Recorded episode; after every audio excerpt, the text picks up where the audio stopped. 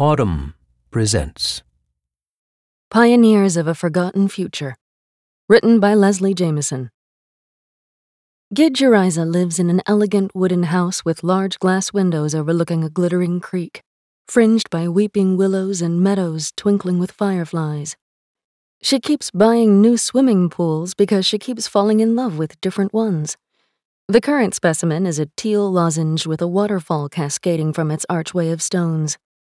Gidge spends her days lounging in a swimsuit on her poolside patio, or else tucked under a lacy comforter, wearing nothing but a bra and bathrobe, with a chocolate glazed donut perched on the pile of books beside her.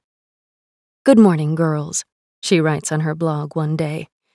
I'm slow moving, trying to get out of bed this morning but when I'm surrounded by my pretty pink bed, it's difficult to get out in a way like I should.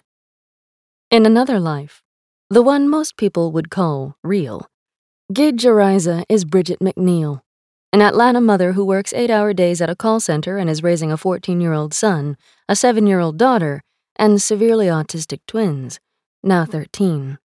Her days are full of the selflessness and endless mundanity of raising children with special needs giving her twins baths after they have soiled themselves.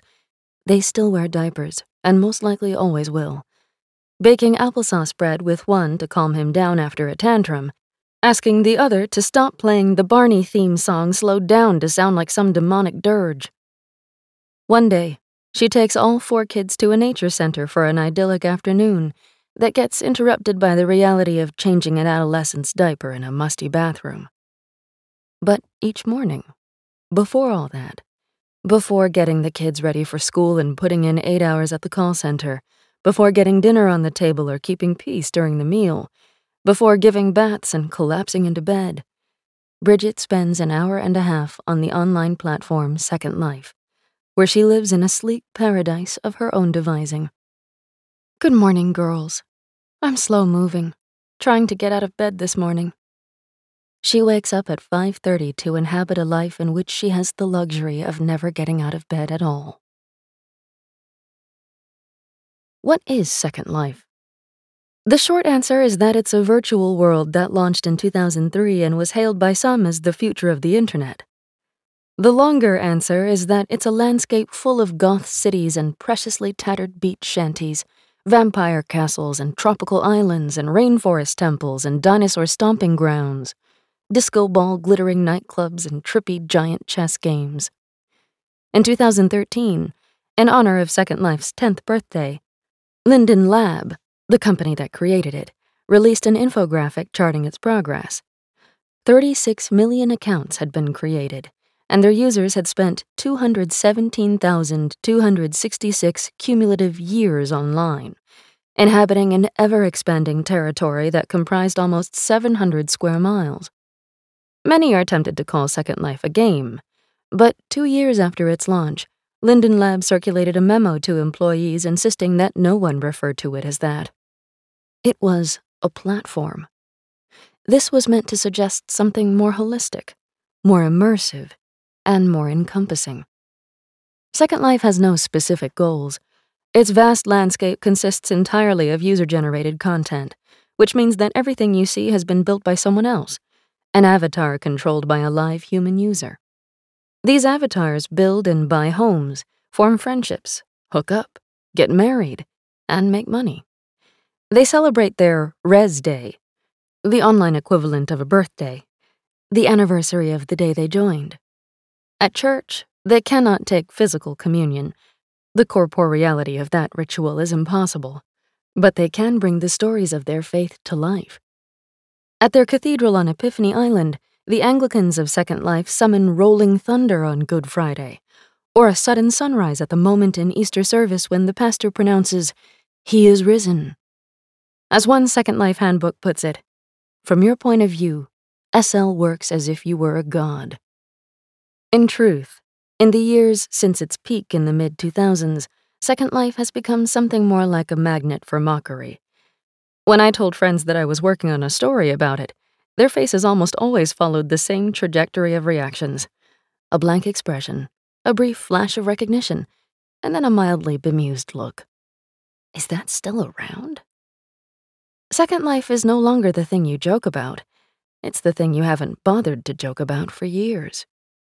Many observers expected monthly user numbers to keep rising after they hit 1 million in 2000, but instead they peaked, and have, in the years since, stalled at about 800,000. An estimated 20 to 30% are first time users who never return. Just a few years after declaring Second Life the future of the internet, the tech world moved on. As a 2011 piece in Slate proclaimed, joining a chorus of disenchantment. Looking back, the future didn't last long. But if Second Life promised a future in which people would spend hours each day inhabiting their online identity, haven't we found ourselves inside it? Only it's come to pass on Facebook, Instagram, and Twitter instead. As I learned more about Second Life and spent more time exploring it, it started to seem less like an obsolete relic and more like a distorted mirror reflecting the world many of us live in. Perhaps Second Life inspires an urge to ridicule not because it's unrecognizable, but because it takes a recognizable impulse and carries it past the boundaries of comfort into a kind of uncanny valley. Not just the promise of an online voice, but an online body. Not just checking Twitter on your phone, but forgetting to eat because you're dancing at an online club. Not just a curated version of your real life, but a separate existence entirely. It crystallizes the simultaneous siren call and shame of wanting an alternate life. It raises questions about where unfettered fantasy leads, as well as about how we navigate the boundary between the virtual and the real. As virtual reality technology grows more advanced, it promises to deliver a more fully realized version of what many believed Second Life would offer total immersion in another world. And as our actual world keeps delivering weekly horrors, Another mass shooting, another hurricane, another tweet from the president threatening nuclear war. The appeal of that alternate world keeps deepening, along with our doubts about what it means to find ourselves drawn to it.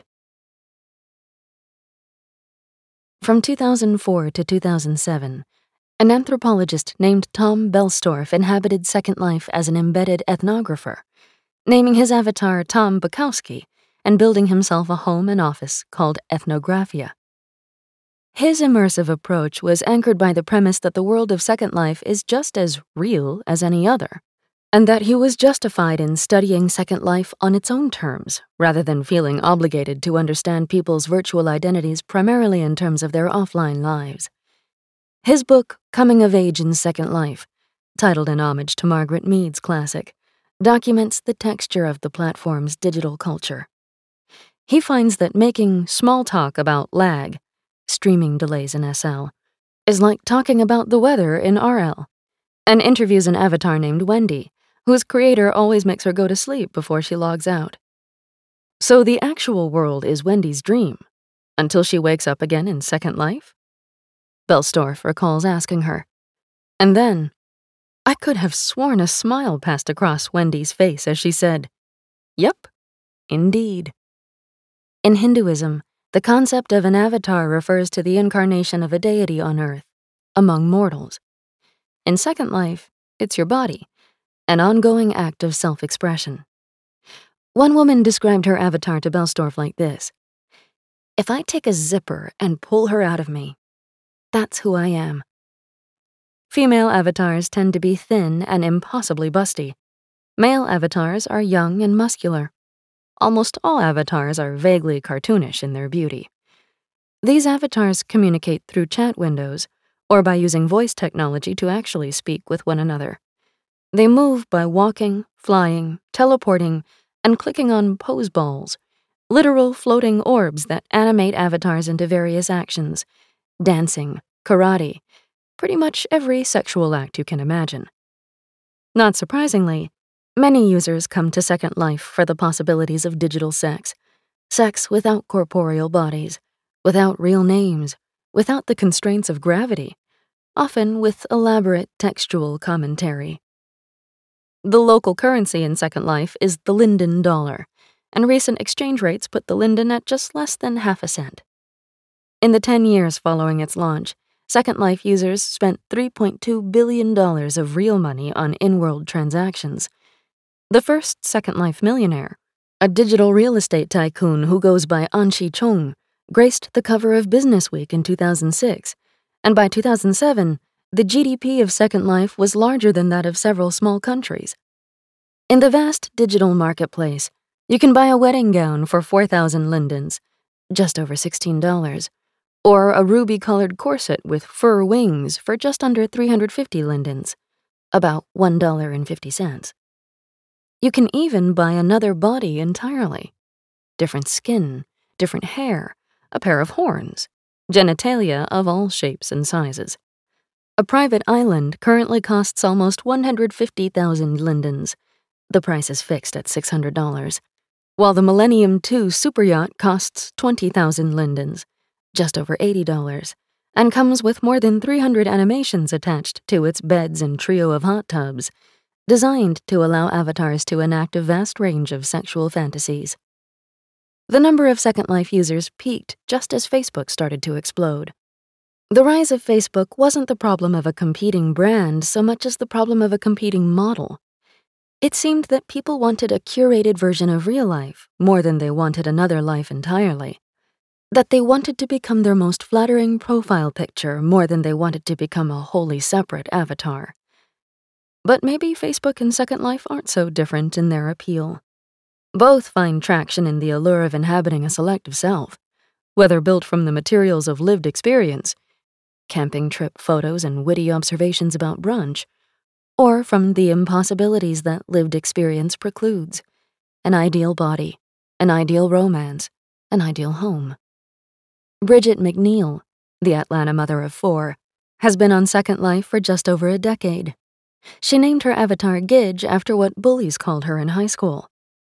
While Bridget is middle aged, her avatar is a lithe 20 something whom she describes as perfect me if I'd never eaten sugar or had children. During her early days on Second Life, Bridget's husband created an avatar as well, and the two of them would go on Second Life dates together a blonde Amazon and a squat silver robot, while sitting at their laptops in their study at home. It was often the only way they could go on dates, because their kids' special needs made finding babysitters difficult. When we spoke, Bridget described her Second Life home as a refuge that grants permission. When I step into that space, I'm afforded the luxury of being selfish. She invoked Virginia Woolf. It's like a room of my own. Her virtual home is full of objects she could never keep in her real home because her kids might break or eat them jewelry on dishes, knickknacks on tables, makeup on the counter. In addition to the blog that documents her digital existence, with its marble pools and frilly spearmint green bikinis, Bridget keeps a blog devoted to her daily life as a parent. It's honest and hilarious and full of heartbreaking candor. Recounting the afternoon spent with her kids at the nature center, she describes looking at a bald eagle. Some asshole shot this bald eagle with an arrow. He lost most of one wing because of it and can't fly. He's kept safe here at this retreat we visited a few days ago. Sometimes I think the husband and I feel a little bit like him. Trapped, Nothing really wrong. We've got food and shelter and what we need. But we are trapped for the rest of our lives by autism. We'll never be free. When I asked Bridget about the allure of Second Life, she said it can be easy to succumb to the temptation to pour yourself into it when you should be tending to real life. I asked whether she had ever slipped close to that, and she said she'd certainly felt the pull at times. You're thin and beautiful, no one's asking you to change a diaper, she told me. But you can burn out on that. You don't want to leave, but you don't want to do it anymore either. Second Life was invented by a man named Philip Rosedale, the son of a U.S. Navy carrier pilot and an English teacher. As a boy, he was driven by an outsized sense of ambition. He can remember standing near the woodpile in his family's backyard and thinking, why am I here? And how am I different from everybody else?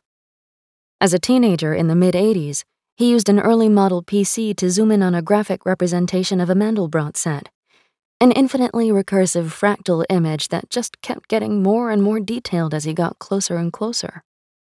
At a certain point, he told me, he realized he was looking at a graphic larger than the Earth.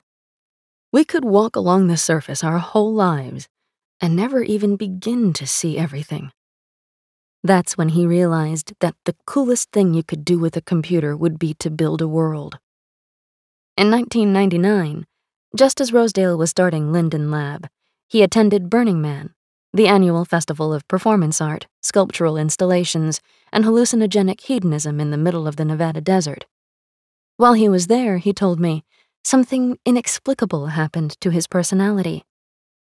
You feel like you're high, without any drugs or anything. You just feel connected to people in a way that you don't normally. He went to a rave in an Airstream trailer, watched trapeze artists swing across the desert, and lay in a hookah lounge piled with hundreds of Persian rugs. Burning Man didn't give Rosedale the idea for Second Life. He'd been imagining a digital world for years, but it helped him understand the energy he wanted to summon a place where people could make the world whatever they wanted it to be. This was the dream, but it was a hard sell for early investors. Linden Lab was proposing a world built by amateurs and sustained by a different kind of revenue model, based not on paid subscriptions, but on commerce generated in world. One of Second Life's designers recalled investor skepticism. Creativity was supposed to be a dark art that only Spielberg and Lucas could do. As part of selling Second Life as a world, rather than a game, Linden Lab hired a writer to work as an embedded journalist.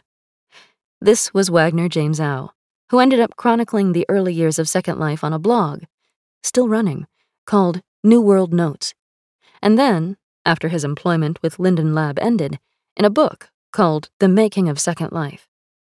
In the book, Au profiles some of Second Life's most important early builders an avatar named Spider Mandala, who was managing a Midwestern gas station offline, and another named Catherine Omega, who was a punky brunette with a utility belt in Second Life, but offline was squatting in a condemned apartment building in Vancouver, a building that had no running water and was populated mainly by addicts, where she used a soup can to catch a wireless signal from nearby office buildings so she could run Second Life on her laptop.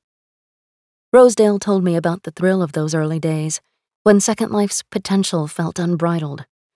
No one else was doing what he and his team were doing, he remembered. We used to say that our only competition was real life. He said there was a period in 2007 when more than 500 articles a day were written about Linden Lab's work. Rosedale loved to explore Second Life as an avatar named Philip Linden. I was like a god, he told me. He envisioned a future in which his grandchildren would see the real world as a kind of museum or theater, while most work and relationships happened in virtual realms like Second Life. In some sense, he told Au in 2007, I think we will see the entire physical world as being kind of left behind. Alice Krieger first started noticing the symptoms of her illness when she was 20 years old. During field work for a college biology class, crouching down to watch bugs eating leaves, she felt overwhelmed by heat. Standing in the grocery store, she noticed that it felt as if her entire left leg had disappeared. Not just gone numb, but disappeared. Whenever she went to a doctor, she was told it was all in her head. And it was all in my head, she told me, 47 years later. But in a different way than how they meant. Alice was finally diagnosed with multiple sclerosis at the age of 50. By then, she could barely walk. Her neighborhood association in Colorado prohibited her from building a ramp at the front of her house, so it was difficult for her to go anywhere. Her three children were 11, 13, and 15. She didn't get to see her younger son's high school graduation or his college campus. She started suffering intense pain in her lower back and eventually had to have surgery to repair spinal vertebrae that had fused together, then ended up getting multi drug resistant staph from her time in the hospital. Her pain persisted, and she was diagnosed with a misalignment caused by the surgery itself, during which she had been suspended like a rotisserie chicken above the operating table. At the age of 57, Alice found herself housebound and unemployed, often in excruciating pain largely cared for by her daughter. I was looking at my four walls, she told me, and wondering if there could be more. That's when she found Second Life. She created an avatar called Gentle Heron, and loved seeking out water slides, excited by the sheer thrill of doing what her body could not. As she kept exploring, she started inviting people she'd met online in disability chat rooms to join her. But that also meant she started to feel responsible for their experience, and eventually she founded a cross disability virtual community in Second Life, now known as Virtual Ability, a group that occupies an archipelago of virtual islands and welcomes people with a wide range of disabilities, everything from Down syndrome to PTSD to manic depression. What unites its members, Alice told me, is their sense of not being fully included in the world. While she was starting Virtual Ability, Alice also embarked on a real life move to the Smoky Mountains in Tennessee from Colorado, where she'd outlived her long term disability benefits. I didn't know you could do that, I told her, and she replied, Neither did I. When I asked her whether she felt like a different version of herself in Second Life, she rejected the proposition strenuously. Alice doesn't particularly like the terms real and virtual. To her, they imply a hierarchical distinction, suggesting that one part of her life is more real than the other, when her sense of self feels fully expressed in both. After our first conversation, she sent me 15 peer reviewed scientific articles about digital avatars and embodiment. She doesn't want Second Life misunderstood as a trivial diversion. Alice told me about a man with Down syndrome who has become an important member of the virtual ability community. In real life, his disability is omnipresent. But on Second Life, people can talk to him without even realizing he has Downs. In the offline world, he lives with his parents, who were surprised to see he was capable of controlling his own avatar. After they eat dinner each night, as his parents are washing the dishes, he sits expectantly by the computer, waiting to return to Second Life, where he rents a duplex on an island called Cape Heron, part of the Virtual Ability Archipelago. He has turned the entire upper level into a massive aquarium so he can walk among the fish, and the lower level into a garden, where he keeps a pet reindeer and feeds it Cheerios. Alice says he doesn't draw a firm boundary between Second Life and reality, and others in the community have been inspired by his approach citing him when they talk about collapsing the border in their own minds.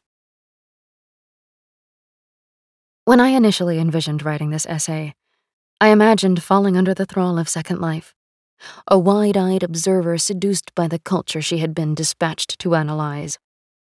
But being in world made me queasy from the start. I had pictured myself defending Second Life against the ways it had been dismissed as little more than a consolation prize for when First Life doesn't quite deliver. But instead, I found myself wanting to write, Second Life makes me want to take a shower. Intellectually, my respect deepened by the day.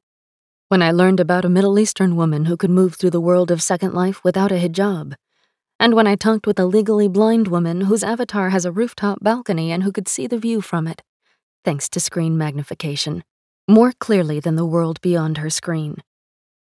I heard about a veteran with PTSD who gave bi weekly Italian cooking classes in an open air gazebo.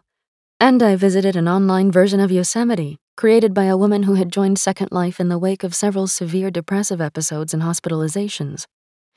She uses an avatar named Jaden Firehawk and spends up to 12 hours a day on Second Life, many of them devoted to refining her bespoke wonderland. Full of waterfalls, sequoias, and horses named after important people in John Muir's life.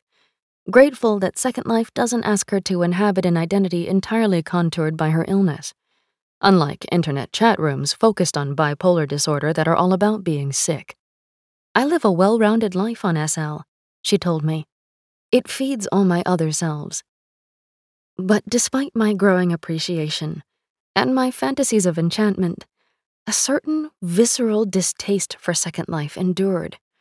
For the emptiness of its graphics, its nightclubs and mansions and pools and castles, their refusal of all the grit and imperfection that make the world feel like the world. Whenever I tried to describe Second Life, I found it nearly impossible, or at least impossible to make interesting because description finds its traction in flaws and fissures, and exploring the world of Second Life was more like moving through postcards. Second Life was a world of visual cliches. Nothing was ragged or broken or dilapidated, Or if it was dilapidated, it was because that particular aesthetic had been chosen from a series of prefab choices. Of course, my aversion to Second Life, as well as my embrace of flaw and imperfection in the physical world, testified to my own good fortune as much as anything. When I move through the real world, I am buffered by my relative youth, my relative health, and my relative freedom. Who am I to begrudge those who have found in the reaches of Second Life what they couldn't find offline? One day, when Alice and I met up as avatars, she took me to a beach on one of the virtual ability islands and invited me to practice Tai Chi. All I needed to do was click on one of the pose balls levitating in the middle of a grassy circle, and it would automatically animate my avatar. But I did not feel that I was doing Tai Chi. I felt that I was sitting at my laptop, watching my two dimensional avatar do Tai Chi. I thought of Bridget in Atlanta, waking up early to sit beside a virtual pool. She doesn't get to smell the chlorine or the sunscreen, to feel the sun melt across her back or char her skin to peeling crisps. And yet, Bridget must get something powerful from sitting beside a virtual pool. Pleasure that dwells not in the physical experience itself, but in the anticipation, the documentation, the recollection, and the contrast to her daily obligations. Otherwise, she wouldn't wake up at 5:30 in the morning to do it. From the beginning, I was terrible at navigating Second Life. Body part failed to download, my interface kept saying. Second Life was supposed to give you the opportunity to perfect your body, but I couldn't even summon a complete one. For my avatar, I'd chosen a punk looking woman with cut off shorts, a partially shaved head, and a ferret on her shoulder. On my first day in World, I wandered around Orientation Island like a drunk person trying to find a bathroom. The island was full of marble columns and trim greenery, with a faint soundtrack of gurgling water, but it looked less like a Delphic temple and more like a corporate retreat center inspired by a Delphic temple. The graphics seemed incomplete and uncompelling, the motion full of glitches and lags. This wasn't the grit and struggle of reality. It was more like a stage set with the rickety scaffolding of its facade exposed. I tried to talk to someone named Dell Agnes, but got nothing. I felt surprisingly ashamed by his rebuff, transported back to the paralyzing shyness of my junior high school days. At my first Second Life concert, I arrived excited for actual music in a virtual world. Many SL concerts are genuinely live, insofar as they involve real musicians playing real music on instruments or singing into microphones hooked up to their computers. But I was trying to do too many things at once that afternoon, replying to 16 dangling work emails, make my stepdaughter a peanut butter and jelly sandwich before her final rehearsal for a production of Peter Pan. With my jam sticky fingers, I clicked on a dance pose ball and started a conga line except no one joined my conga line. It just got me stuck between a potted plant and the stage, trying to conga and going nowhere. My embarrassment, more than any sense of having fun, was what made me feel implicated and engaged, aware that I was sharing the world with others. Each time I signed off Second Life, I was eager to plunge back into the obligations of my ordinary life. Pick up my stepdaughter from drama class? Check. Reply to my department chair about hiring a replacement for the faculty member taking an unexpected leave? I was on it. These obligations felt real in a way that Second Life did not, and they allowed me to inhabit a particular version of myself as someone capable and necessary. It felt like returning to the air after struggling to find my breath underwater. I came up gasping, desperate, ready for entanglement and contact, ready to say, Yes, this is the real world, in all its vexed logistical glory. When I interviewed Philip Rosedale, he readily admitted that Second Life has always presented intrinsic difficulties to users, that it is hard for people to get comfortable moving, communicating, and building, that there is an irreducible level of difficulty associated with mouse and keyboard that Second Life could never make easier. Peter Gray, Linden Labs Senior Director of Global Communications, told me about what he called the white space problem having so much freedom that you can't be entirely sure what you want to do. and admitted that entering Second Life can be like getting dropped off in the middle of a foreign country. When I spoke with users, however, the stubborn inaccessibility of Second Life seemed to have become a crucial part of their narratives as Second Life residents. They looked back on their early embarrassment with nostalgia. Gage told me about the time someone had convinced her that she needed to buy a vagina, and she'd ended up wearing it on the outside of her pants. She called this a classic hashtag Second Life problem. A Swedish musician named Malin Ost, one of the performers at the concert where I'd started my abortive conga line, told me about attending her first Second Life concert. And her story wasn't so different from mine.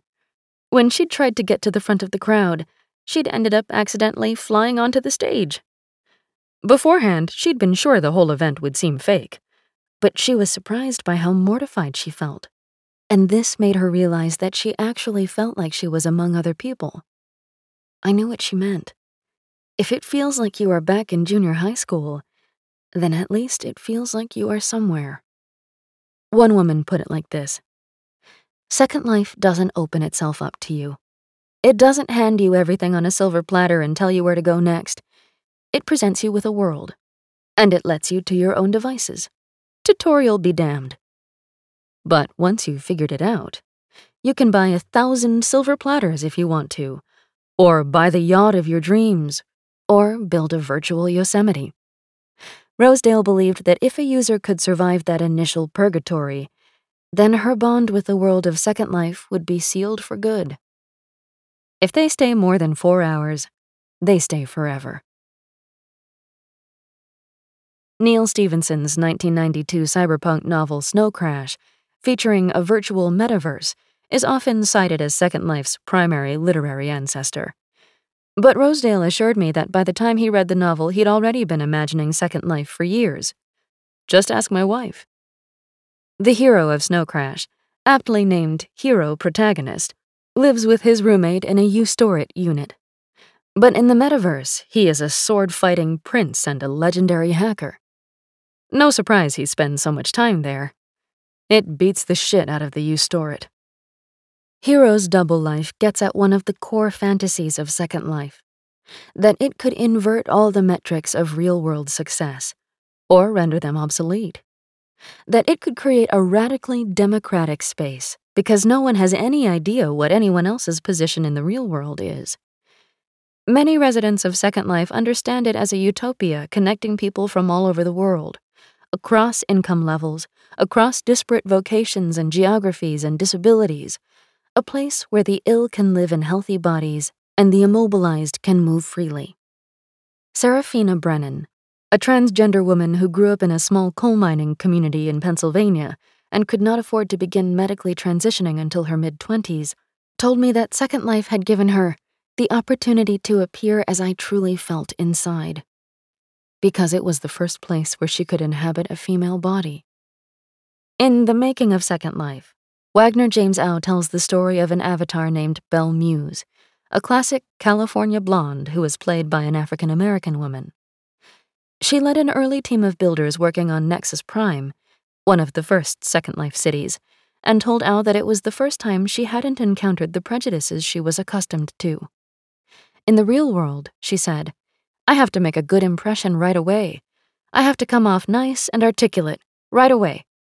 In Second Life, I didn't have to. Because for once, I can pass.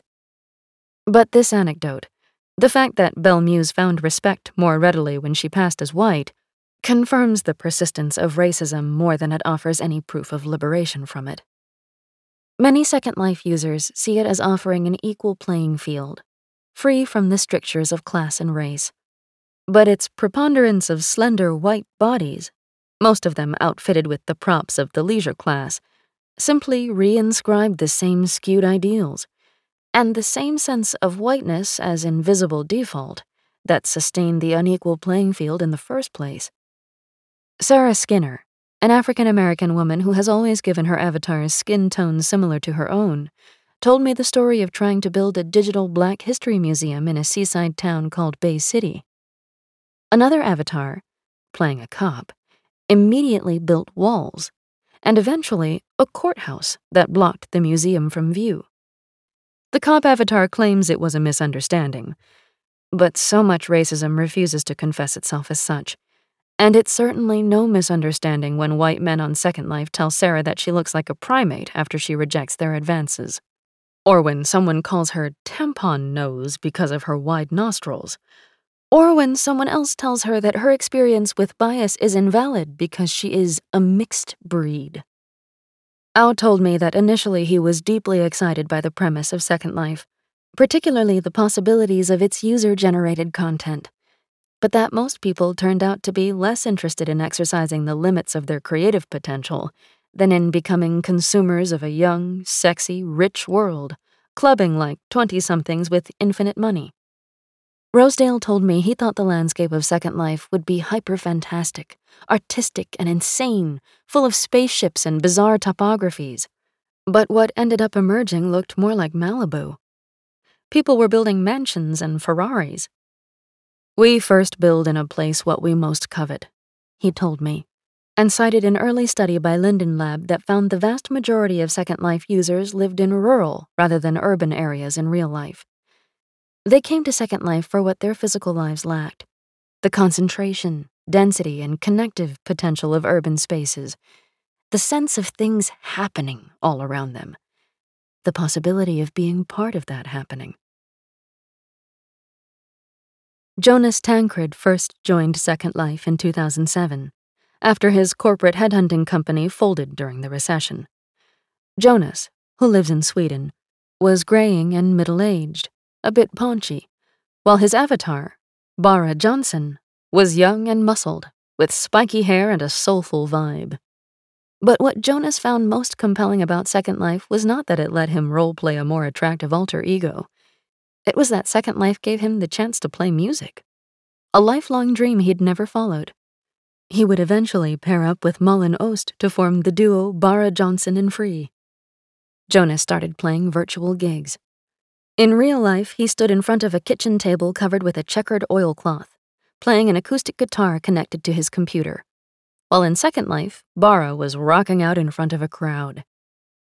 Before a performance one night, a woman showed up early and asked him, Are you any good? He said, Yes, of course, and played one of his best gigs yet, just to back it up. This woman was Nicole Borley. She would become his second life wife, and eventually, a couple of years later, the mother of his real life child. Offline, Nicole was a younger woman named Susie who lived in Missouri. After a surreal courtship full of hot air balloon rides, romantic moonlit dances, and tandem biking on the Great Wall of China, the pair had a Second Life wedding on Twin Hearts Island at 12 p.m. SLT, the electronic invitations said, which meant noon Standard Linden time. During their vows, Bara called it the most important day of his life. But which life did he mean? Bara's Second Life musical career started to take off, and eventually he was offered the chance to come to New York to make a record. One of the first times a Second Life musician has been offered a real life record deal. It was on that trip that Jonas first met Susie in the real world.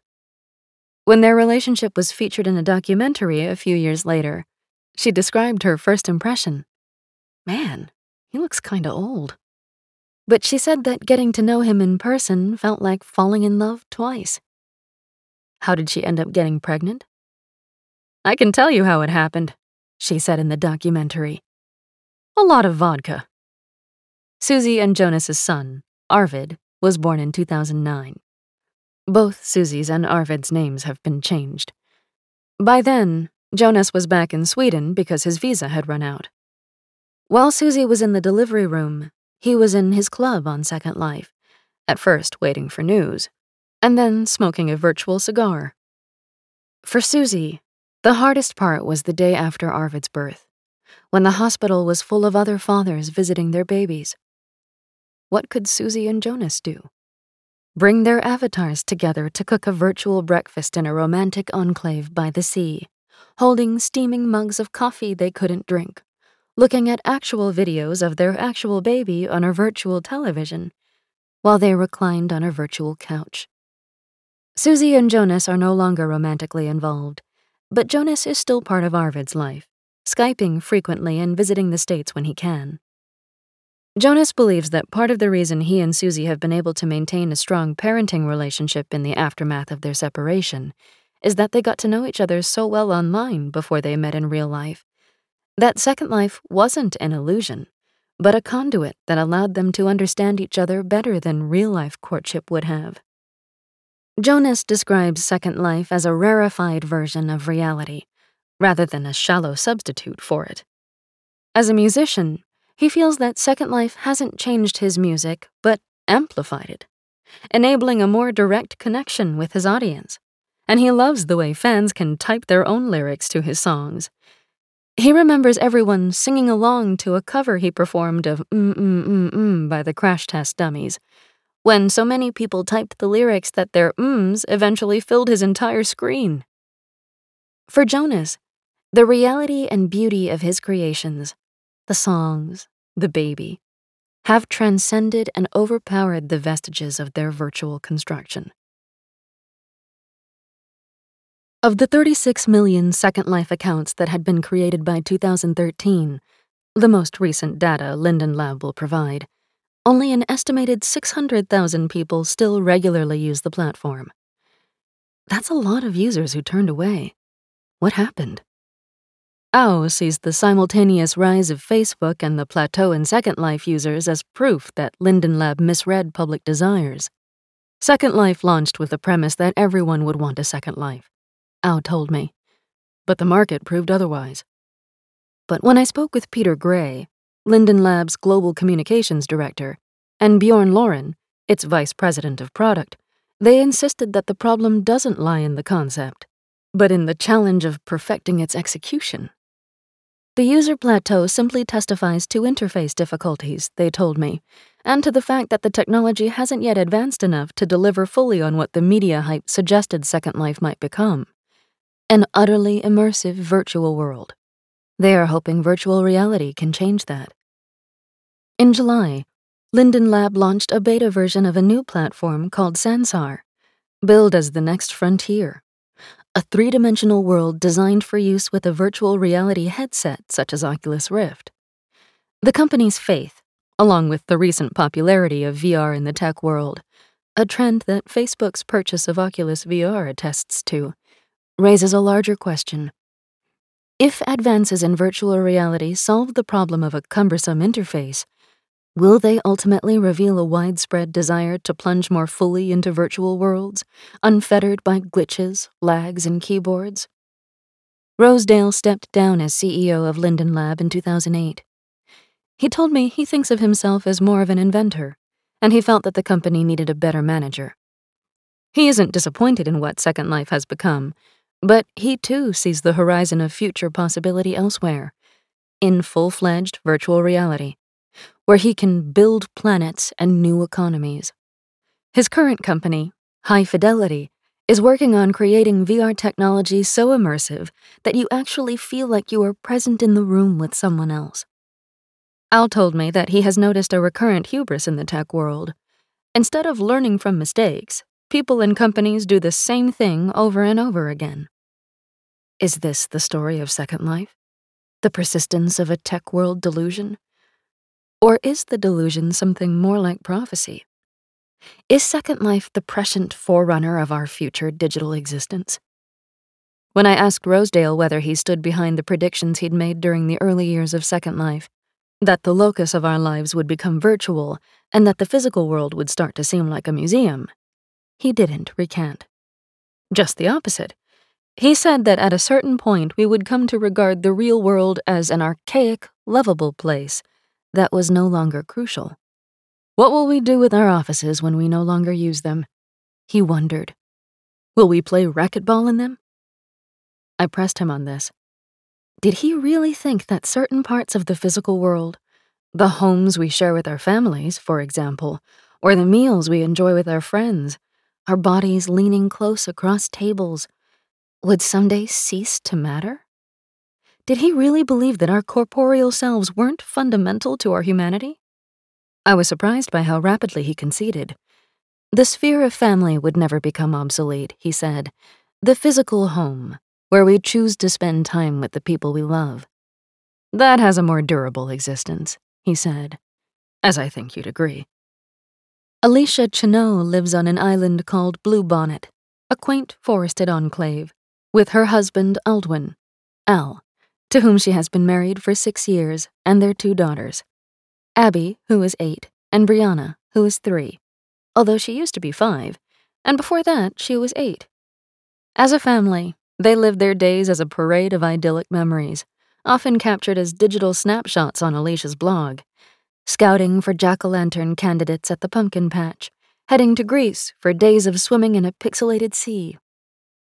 It's like a digital Norman Rockwell painting, an ideal of upper middle class American domesticity, an utterly unremarkable fantasy, except that Abby and Brianna are both child avatars played by adults. When Alicia discovered in her early 30s that she couldn't have biological children, she fell into a lengthy depression. But Second Life offered her a chance to be a parent. Her virtual daughter Abby endured a serious trauma in real life at the age of eight, the specifics of which Alicia doesn't feel the need to know. So she plays that age to give herself the chance to live it better. Brianna was raised by nannies in real life. Her parents weren't particularly involved in her upbringing and she wanted to be part of a family in which she'd get more hands on parenting. Perhaps that's why she kept wanting to get younger. Alicia and her family are part of a larger family roleplay community on Second Life, facilitated by adoption agencies where children and potential parents post profiles and embark on trials, during which they live together to see whether they are a good match. Sarah Skinner, the would be founder of the Second Life Black History Museum, told me about parenting a four year old son played by a man in the armed services deployed overseas. He often logged on with a patchy connection, just to hang out with Sarah for a few hours while his service flickered in and out. Sometimes adoptive parents will go through a virtual pregnancy using birth clinics or accessories called tummy talkers, kits that deliver everything you need. A due date and body modifications, both adjustable including the choice to make the growing fetus visible or not, play by play announcements, your baby is doing flips, and the simulation of a realistic delivery, along with a newborn baby accessory. For Second Life parents who go through pregnancy after adopting in World, it's understood that the baby they are having is the child they have already adopted. The process is meant to give both parent and child the bond of a live birth. Really get morning sickness, one product promises. Get aches, which means being informed that a body that is not your corporeal body is getting sick. You have full control over your pregnancy. Have it exactly how you want. This product advertises, which, as I write this essay, six months into my own pregnancy, does seem to miss something central to the experience that it doesn't happen exactly how you want that it subjects you to a process beyond your control. In real life, Alicia lives with her boyfriend, and when I ask whether he knows about her Second Life family, she says, Of course. Keeping it a secret would be hard, because she hangs out with the three of them on Second Life nearly every night of the week except Wednesday. Wednesday is what she calls real life night, and she spends it watching reality television with her best friend. When I ask Alicia whether she gets different things from her two romantic relationships, she says, Absolutely. Her boyfriend is brilliant, but he works all the time. Al listens to her ramble endlessly about her day. She and Al knew each other for two years before they got married. She says his patience and persistence were a major part of his appeal. And she confesses that she was a total control freak about their huge Second Life wedding. In real life, the man who plays Al is a bit older than Alicia, 51 to her 39, with a wife and family, and she appreciates that he has a whole lifetime of experiences and can offer a more conservative, more settled perspective. After their Second Life wedding, everyone started asking whether Alicia and Al planned to have kids. Some things remain constant across virtual and actual worlds. They adopted Abby four years ago, and Brianna a year later and these days their family dynamic weaves in and out of role play. When Brianna joined their family, she said she wanted more than just a story. And sometimes the girls will interrupt roleplay to say something about their real adult lives guy trouble or job stress. But it's important to Alicia that both of her daughters are committed children, which means that they don't have alternate adult avatars. While Alicia and Al share real life photos with each other, Alicia told me the girls generally don't share photos of themselves, preferring to keep themselves more childlike in our minds. For Christmas in 2015, Al gave Alicia a pose stand, which allows her to customize and save poses for her family. She and Al embracing on a bench, or him giving her a piggyback ride. Many of Alicia's blog posts show a photograph of her family looking happy, often accompanied by a note at the bottom. One such note reads By the way, BTW, if you want to buy the pose I used for this picture of us, I put it up on Marketplace. In one post, beneath a photograph of her and Al sitting on a bench surrounded by snowy trees, cuddling in their cozy winter finery, she admits that she took the photo after Al had gone to bed. She had logged his avatar back on and posed him to get the photo just as she wanted. To me, posing illuminates both the appeal and the limits of family roleplay on Second Life. It can be endlessly sculpted into something idyllic, but it can never be sculpted into something that you have not purposely sculpted. Though Alicia's family dynamic looks seamless, a parade of photogenic moments, a deep part of its pleasure, as Alicia described it to me, seems to involve its moments of difficulty. When she has to stop the girls from bickering about costumes or throwing tantrums about coming home from vacation. In a blog post, Alicia confesses that her favorite time each evening is the few minutes she gets alone with Al. But even invoking this economy of scarcity, appealing for its suggestion of obligation and sacrifice, feels like another pose lifted from real world parenting. Last year, Alicia and Al adopted two more children, but found it problematic that the new kids wanted so much so fast. They wanted to call Alicia and Al mom and dad right away, and started saying, I love you so much from the very beginning. They had a desire for intense, unrelenting parenting, rather than wanting to weave in and out of role play and constantly did things that demanded attention, like losing their shoes, jumping off the roof, climbing trees they couldn't get down from, and starting projects they couldn't finish. Basically, they behaved more like actual kids than like adults pretending to be kids. The adoption lasted only five months. There's something stubbornly beautiful about Alicia's Second Life family. All four of these people wanting to live inside the same dream. And there's something irrefutably meaningful about the ways Alicia and her children have forged their own version of the intimacies they've been denied by circumstances. But their moments of staged friction, the squabbling, the meltdowns, also illuminate the claustrophobia of their family's perfection. Perhaps Second Life families court the ideals of domesticity too easily, effectively short circuiting much of the difficulty that constitutes family life. Your virtual family will never fully reach beyond your wildest imagining because it's built only of what you could imagine. One evening during the earliest days of my Second Life exploration, I stood with my husband outside a barbecue joint in offline, lower Manhattan, and asked him, I mean, why isn't Second Life just as real as real life? He reached over and pinched my arm, then said, that's why it's not as real. His point wasn't just about physicality, the ways our experiences are bound to our bodies, but about surprise and disruption. So much of lived experience is composed of what lies beyond our agency and prediction, beyond our grasp, beyond our imagining. In the perfected landscapes of Second Life, I kept remembering what a friend had once told me about his experience of incarceration. Having his freedom taken from him meant not only losing access to the full range of the world's possible pleasure, but also losing access to the full range of his own possible mistakes. Maybe the price of a perfected world, or a world where you can ostensibly control everything, is that much of what strikes us as experience comes from what we cannot forge ourselves, and what we cannot ultimately abandon. Ellis and Bridget already know this, of course.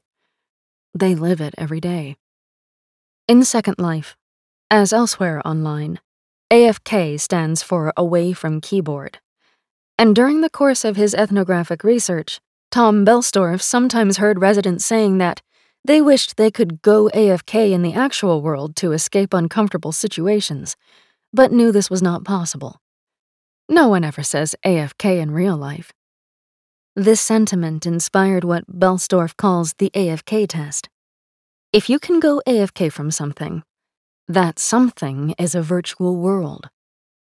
Perhaps the inverse of the AFK test is a decent definition of what constitutes reality. Something you can't go AFK from. Not forever, at least. Philip Rosedale predicted that the physical world would become a kind of museum. But how could it? It's too integral to our humanity to ever become obsolete, too necessary to our imperfect, aching bodies moving through it. Did I find wonder in Second Life? Absolutely. When I sat in a wicker chair on a rooftop balcony, chatting with the legally blind woman who had built herself this house overlooking the crashing waves of Cape Serenity, I found it moving that she could see the world of Second Life better than our own. When I rode horses through the virtual Yosemite, I thought of how the woman leading me through the pines had spent years on disability, isolated from the world, before she found a place where she no longer felt sidelined. That's what ultimately feels liberating about Second Life. Not its repudiation of the physical world, but its entwinement with that world. Their fierce exchange. Second Life recognizes the ways that we often feel more plural and less coherent than the world allows us to be. Some people call Second Life escapist, and often its residents argue against that. But for me, the question isn't whether or not Second Life involves escape. The more important point is that the impulse to escape our lives is universal and hardly worth vilifying. Inhabiting any life always involves reckoning with the urge to abandon it. Through daydreaming, through storytelling, through the ecstasies of art and music, or hard drugs, or adultery, or a smartphone screen. These forms of leaving aren't the opposite of authentic presence. They are simply one of its symptoms. The way love contains conflict, intimacy contains distance, and faith contains doubt. If you enjoyed this production, find the best long form articles read aloud in the Audm app, available now for iPhone.